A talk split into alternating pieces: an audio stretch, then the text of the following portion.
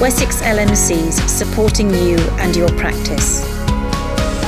So, welcome everybody. This is another one of our Practice Manager Update webinars, and it's fabulous that you're joining us um, either live or we know lots of you listen um, to our podcast afterwards. So, it's great to have you with us and fact that you're finding these still useful. Um, so my name's Louise Greenwood. I'm Director of Education at Wessex LMCs, and I'm particularly pleased today that we've got Will Howard with us, one of our um, medical directors, and Michelle Lombardi, one of our directors of primary care. So as ever, you can ask us any question you like. We've got a little sort of smorgasbord of things for to share with you today. So hopefully they'll be useful. Ask any questions um, related to those topics or anything else you think's come in to your inbox today or over the last week that you just think, God, I'd just like a little bit of a view on that. Some of you just give us things for information, which is very useful and some of you have questions. So anything is fine. We'll try and answer everything we can live here and now, but we won't just wing it. We will, if we don't know the answer, we will absolutely say, we're not sure. We'll come back to you later and we will always let you know either via an email or pop something on the um, on the website when we publish the podcast. So we're going to start off today um, with Michelle, and I think we're going to talk about, about contract variations. Uh, thanks, Louise. Yes, I am. Um, I've got a few things to update on, I think, so we can uh, chug through them. So the first one is contract variations. So probably just to make practice aware that you will start to receive these, or you may have received them already, uh, the contract variations for 23, 24 we are aware some areas are um, sending out the last year's variations. So it's probably be mindful of looking at the variation, what it is, what year it relates to, and what it reflects and what it relates to. But if you haven't received yours yet, you're likely to be uh, receiving these soon. So just to make you aware that these are um, being sent to practices. So I think that was the first topic. Um, the next topic I wanted to chat about, and I think Louise, you're going to talk a bit about a podcast that we've uh, recorded, which is in relation to online access to medical records, which is the dates fast approaching around the deadline of when this goes live. Um, Louise, do you want to talk a bit about the podcast first, and then I can come on to the bulk, bulk applying of SNOMED codes? Yes, thanks, Michelle. So we've recorded a podcast that's in fact being published today. So Lisa Harding, one of our directors of, of primary care, has been chatting to Matt Perkins in a podcast podcast on online access, as Michelle said. So Matt is one of our practice manager supporters. He's also a practice manager of a big practice in South Hampshire, which has enabled online access to its patients for a while now. So he chats to Lisa about what he did, including reviewing the notes of any vulnerable patients, which is something that a lot of people are worried about, how he communicated what he did with the patients and the staff, and talks about any repercussions of patients accessing their records online. It's a really interesting, informative, and quite reassuring story. So if any of you have any concerns or would like like to know a little bit more from a very practical point of view, I would suggest you um, look at that podcast. That's this list that's coming out today. So listen to that, and we'll put a link to that um, on the um, website later. That's all. Thanks, Michelle. Thanks, Louise. So we wanted to talk a bit about, I know this came out in the NHS digital newsletter that's been, I think, circulated recently, and it actually relates to the GMS and the PMS contract variations. So practices are not able to bulk apply the 104 SNOMED code where you've got concerns around safeguarding and providing access to patients. This is a consequence of the contract change that's recently been released. I think it's dated August 23. So it's just to be aware that you can't bulk um, code 104 codes or 104 uh, patients that are vulnerable. Um, however, if they are individually identified as at risk or they individually decide to opt out, then actually you can use that code. Uh, so it's just to be aware of that also where you have used the 104 code, if you're trying to grant access to patients who are not actually at risk, but they have the 104 code applied, there is a code, a 106 code, uh, that needs to be added to enable that, uh, rec- that record to be accessed. I'm sure we will put the codes, they're incredibly long, um, as they're SNOMED codes now, so we'll pop that with the uh, recording on our website. Um, also, when considering safeguarding issues, it's important to remember that patients will only be able to see prospective access from when the go live date. So it gives uh, practices the ability to decide how they want to implement uh, records. I think just the next item that we wanted, so nicely flowing into the next item, is around um, some guidance and a toolkit that's been developed with this in mind. So uh, the Royal College of General Practitioners, so the RCGP, have developed a really useful toolkit that helps, and they've worked with um, safeguarding experts. So it's worth having a look at this toolkit. I think there's a recording and um, two documents that you can look at that looks at examples where safeguarding concerns might arise and the steps that can be taken by clinicians to mitigate these. So it's to be aware that that guidance is out there and to uh, have a look at that. And I think, Louise, you're going to come on to an update around cervical screening systems. Yes, I am. Thanks, Michelle. So, yes, there's a new um, cervical screening management system.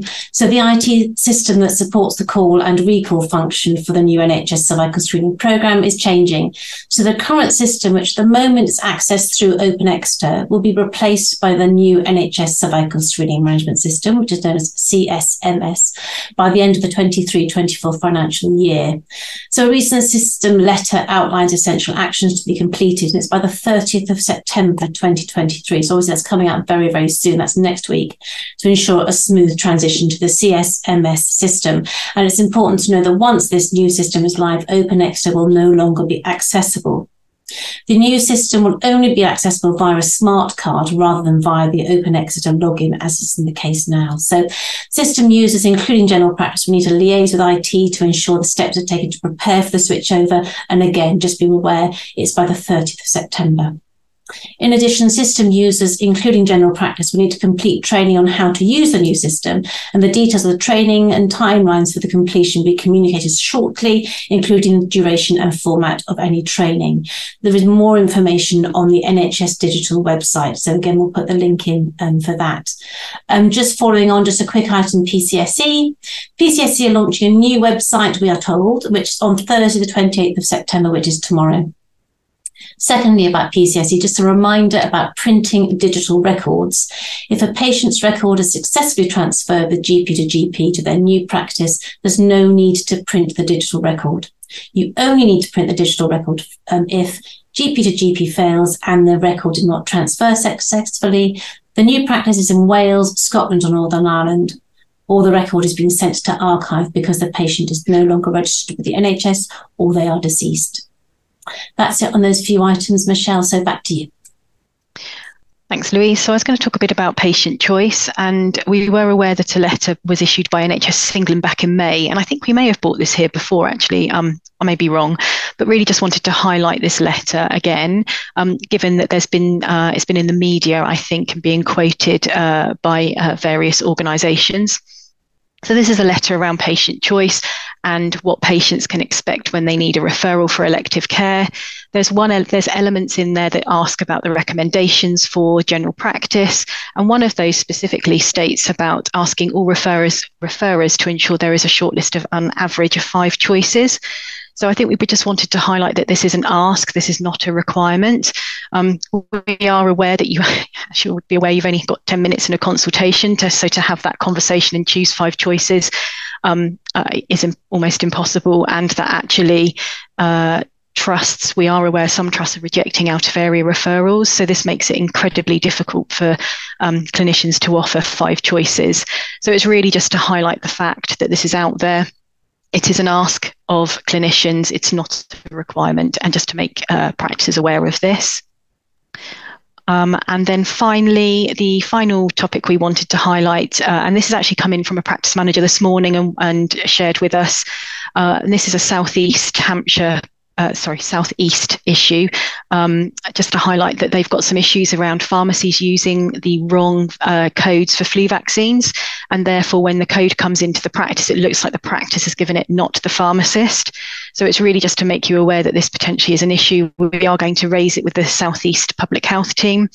However, we really ask anybody on the webinar if this is something you're also facing and you're in Dorset or Bath, Swindon, in Wiltshire, so BSW, if you could let us know, because we'll also raise it with the Southwest Public Health team, as this is important, as practices will be incorrectly um, paid, which is through no fault of their own, because the code is coming in from an external organisation. So really just to make you aware, and we are going to raise it with the public health teams. Thank you. And I think that's all my topics. That's great. And thank you to the practice manager um, who sent that in to us this morning. We've had one question. I wonder, Will, it'd be helpful to have you in on this one. So um, five choices, exclamation mark. No choices for MSK, just the one. Do you know a little bit any more about that, Will? Yeah, absolutely. Um, five choices exclamation mark is the first bit. Absolutely, we agree with that. Five choices exclamation mark. Um, most GPs will be aware of one, maybe two providers will offer the service that is relevant to their patient.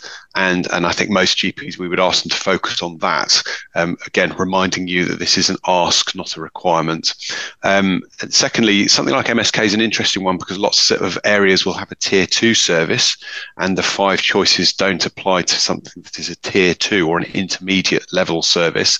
So, orthopedic uh, orthopedics in certain areas is a triage service that is delivered, and you can only refer to that service. So, the commissioners specifically request you use that service at the point at which a patient may leave the tier two service and be referred then on to the secondary care service should they require further intervention. intervention it's at that point that they may um, exert their choice. But again, I think most of us in practice realize how limited that choice might be to one or two providers that that tier two service interacts with.